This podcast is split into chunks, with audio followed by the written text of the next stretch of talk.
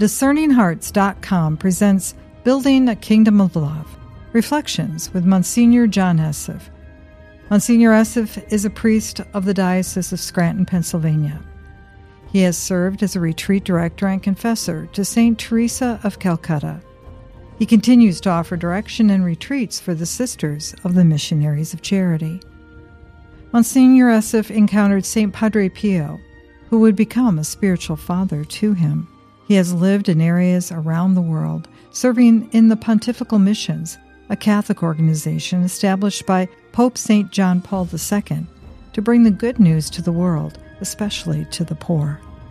He continues to serve as a retreat leader and director to bishops, priests, and sisters, seminarians, and other religious leaders.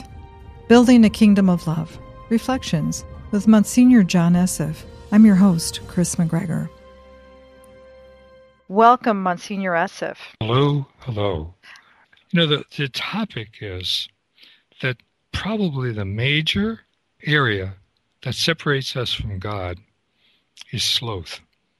Do you ever think about that? When I hear in the Bible, you lazy lout, I, I don't know how you hear preachers these days talk mm-hmm. about sloth and laziness, but I, I think there's such a a misunderstanding what God expects of his children and how he expects us to respond.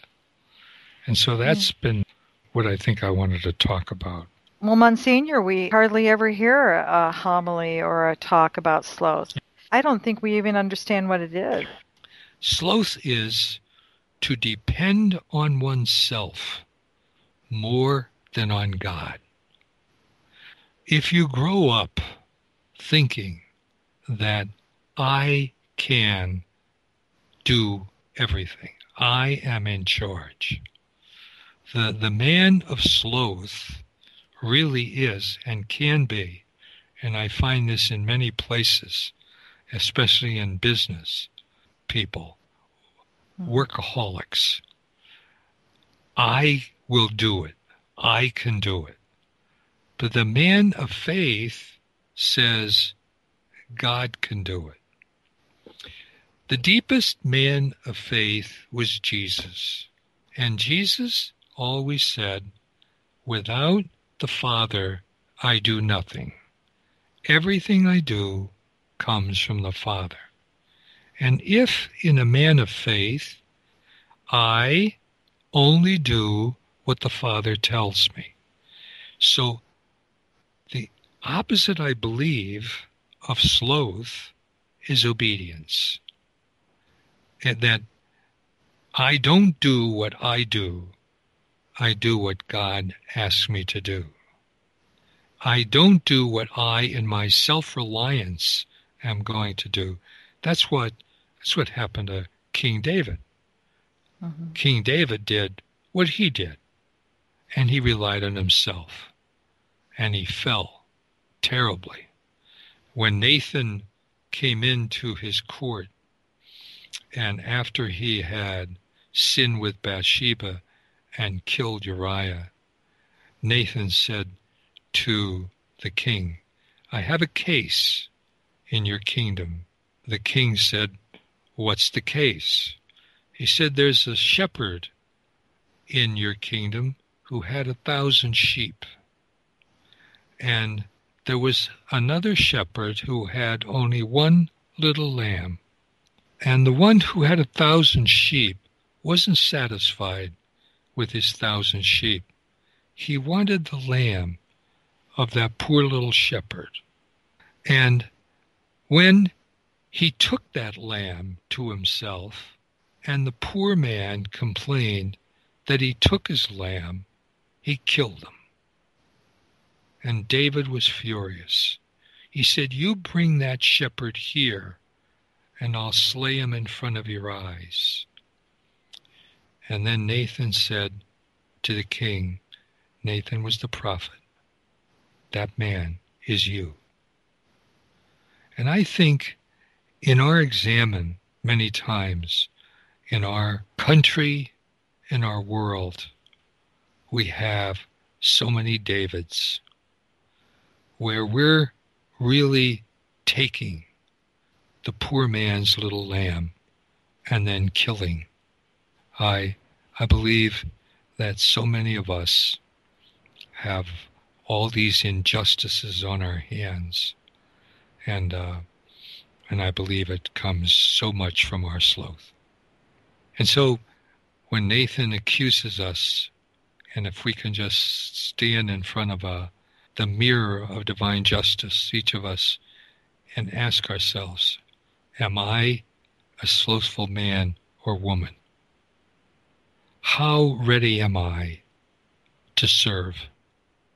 How ready am I to ask God, what is it He wants of me? And what is that that He has asked me to give from what He has given to me? I think we're going to get much more honesty and justice in our world. I compare many of our leaders today to David in his middle age only consumed with himself, not really the head and true leader who faces the dangers his own uh, nation faces. What I find over and over again with fathers, with priests, with bishops, with leaders, with presidents, with senators, with all the kind of people I hear. We're in the middle of a political thing I just hear laziness, self centeredness. It's a very difficult thing at a time like we're in. As you kind of think about the people that you admire, how they spend themselves or live for others, the, the kind of luxurious ways in which they live. What is it to really be successful? and and it's really kind of how a man gets to a position where he only has to take care of himself. And that's why I think the moral decay is setting in in our, our civilization. We have a leader, Jesus, who is the head of our community and as the as our king what does he do?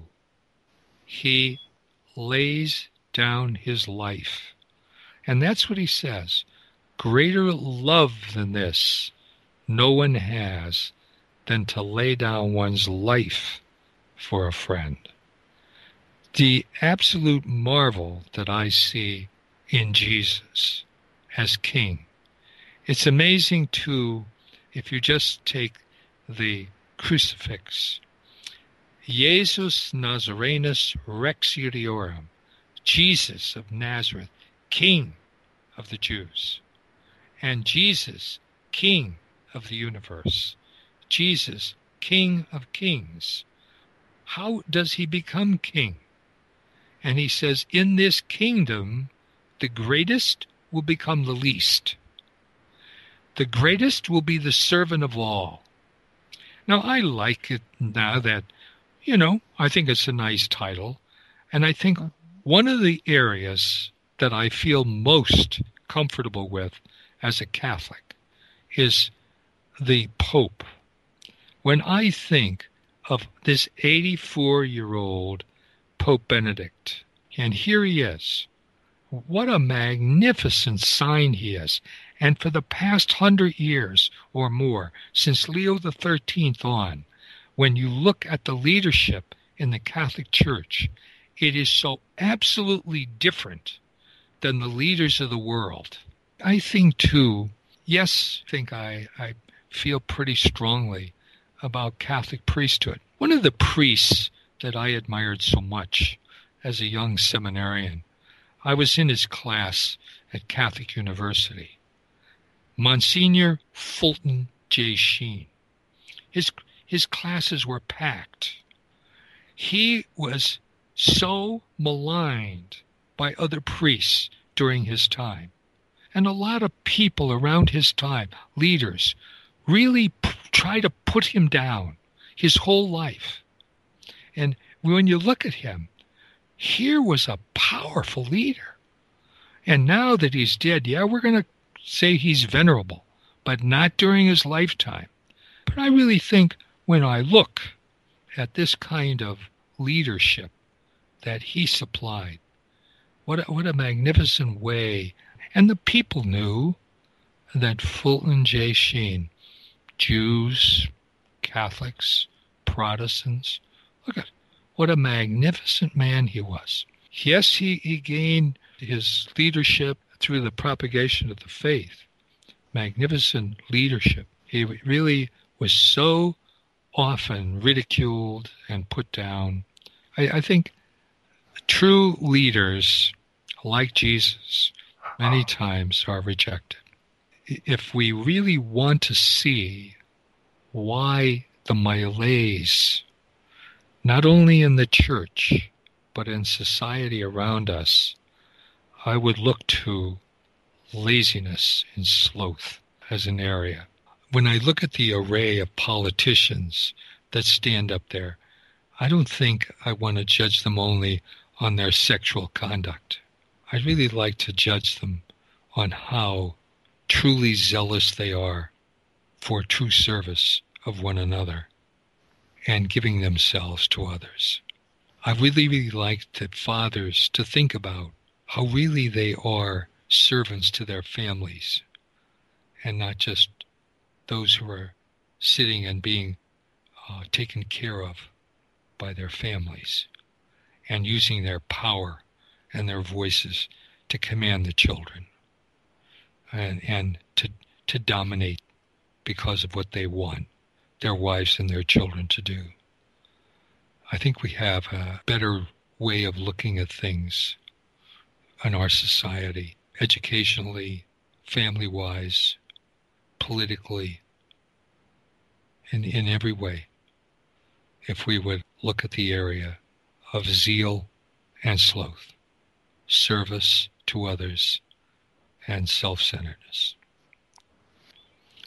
Monsignor, I've been very privileged to be able to be in places uh, where the poor are anything but lazy.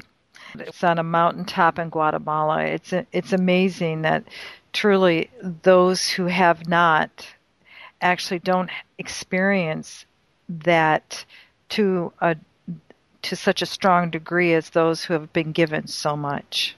You know, Mother Teresa used to talk about Jesus in the poorest of the poor. That's where Jesus really is. This person who has been called to live as the poorest of the poor is really Jesus. What a role to be born in dirt, to live in dirt, and to die mm. in dirt. You know, some some poorest of the poor person who's on the streets of Calcutta or in Port-au-Prince or the poorest and the and the most who's just so so outcast in our world. Yes, there's Jesus. You want to find him? He's right there. So that this person that you met in Guatemala, yes, yes. Before you were dropped into this world, why did God drop you into the United States? And why did God drop you into the family you were born into with regard to the kind of affluence that you've been born into. Wow. And yet, you could have been born in so many places of utter and complete poverty. And yet, God wanted us to be born where we were born. I think it's so important that we share what we have. Mother Teresa always used to say to recognize Jesus in the distressing disguise of the poorest of the poor. See, that's where Jesus really is. Monsignor, we are taught, even from being young, that we should make the most of our gifts and that we should prosper and that that's actually a blessing from God. And so, isn't it a good thing that I attain this wealth? Isn't that not a sign of God's blessing towards me and my family? Can you think of the world as a kind of a pie? When you think of all the children of the world sitting down, sharing the pie, I don't know if we, you know this as a statistic, but I think it's like 48% of the world's goods are consumed here in the United States. Wow. That leaves 52% for the other parts of the world. So that 6% of the world's population consumes 48% of that pie. Mm. So that you divide the rest of the pie up among like the the billion people in India or the billion even the you know the, we think of the wealth of the Chinese now mm-hmm. as as a developing nation or wherever else we think wealth is that's it's just not true and if you can just sit and see how little these other children get who are sitting around and having so little of that pie. And so when you think of you, we think of ourselves, oh, we're so generous as Americans. Mm-hmm. But what what I eat today, and I think some statistics have been made as to how much food and drink and the, you know what we have here as as far as the world's goods are concerned. And that's why we're so upset because so many of the other children are just getting a little bit more than they used to get. Um, how would you like to be growing up in Haiti? Mm-hmm. Or how would you like to be growing in any country of the world? No wonder people want to come to the United States we're like we're like here and we have all this candy and children of the world just want to come here and share it and have some little bit of it the scraps that fall from our table so i, I really do believe it's hard for us to see ourselves via via the rest of the world for those who are listening and your words are penetrating into their heart right now what's the first step? What can they do right at this moment to to deal with the churning the spirit is doing in their hearts, the possible anger at you for the message, the possible anger at the situation, or even the sadness and knowing how to remedy it. What what can they do? Uh, do you know King David, when Nathan spoke to him about that man is you, mm-hmm. and it mm-hmm. penetrated into David's heart, I would think, why not pray Psalm 51? Have mercy on me, O God, for I have sinned. One of the most penetrating things that David can show us, not only as a sinner, but as a repentant sinner. Have mercy on me, O God, for I have sinned. I think until I come to that deep realization that I must change that interior disposition that I have. We all, when we hear this kind of message, can become so defensive. Then mm-hmm. The the messenger, Nathan, the prophet, is saying what God is saying to me. So that when I hear what the Almighty is saying to me, in other words, when the prophets would speak their message, it wasn't only that they were condemning the people, they were giving the opportunity to have a change of heart. They were given an opportunity to become reconciled, first with God. Now, the relationship, especially if you're a Christian and you're hearing what I'm saying, the basic relationship of you as a Christian, because that's who you are. You are Jesus in the world today. So the relationship is you with your Father, God. And so, what is it that God wants to say to you as a politician? What is it that God wants to say to you as a father of a family? What is it that God wants to say to you as a head of a, a corporation? What is it that God wants to say to you as a teacher in a school? What is it that God wants to say to you as, as a worker in, in an automobile factory? What is the relationship with God? And then when you listen to him, you see, the true Christian isn't someone who does what he wants to do. That's why I, I heard in King David's response, he wanted to do what God wanted to do. He was the king, but he was also a subject of God. God was the king over David. then when he, the king, becomes a subject, then he can truly begin to have a different relationship with the subjects in his kingdom.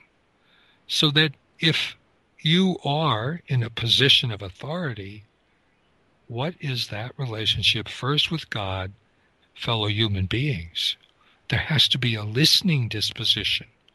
And that is that when when the king can say to God, Speak, Lord, your servant is listening, that becomes a powerful move into having a right relationship, not only with God, but with your fellow pe- human beings. Wow. Powerful, powerful talk today, Monsignor. What kind of prayer can we enter into after having that encounter? I mean, what would you have us reflect on on top of all of this? There's a there's a passage that I really believe that Jesus was teaching us. It's a magnificent teaching. I'm going to leave you now, our Lord was saying. And you know how when a family gets together around a, a dying father's bed, he's saying to his children, Look, you know, I'm going to be dead, and I want you to remember this because it's so important after I die for you to do this. And this is what Jesus did at the Last Supper. I'm going to be dead tomorrow. You're going to see me crucified and dead. But right now, before I leave you, this is what I want you to see. Before the feast of the Passover, Jesus knew that his hour had come to pass from this world to the next.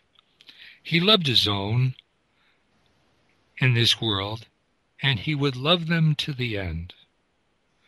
The devil had already instigated Judas, the son of Simon the Iscariot, to hand him over.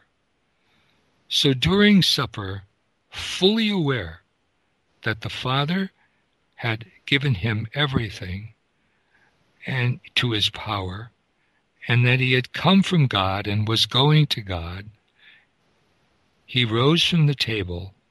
He took out his outer garments, put a towel, tied it around his waist, then he poured water into a basin and began to wash his disciples' feet with a towel.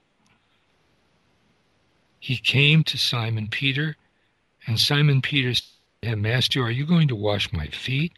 Jesus answered and said to him, What I am doing now you do not understand, but you will understand later. Peter said to him, You will never wash my feet.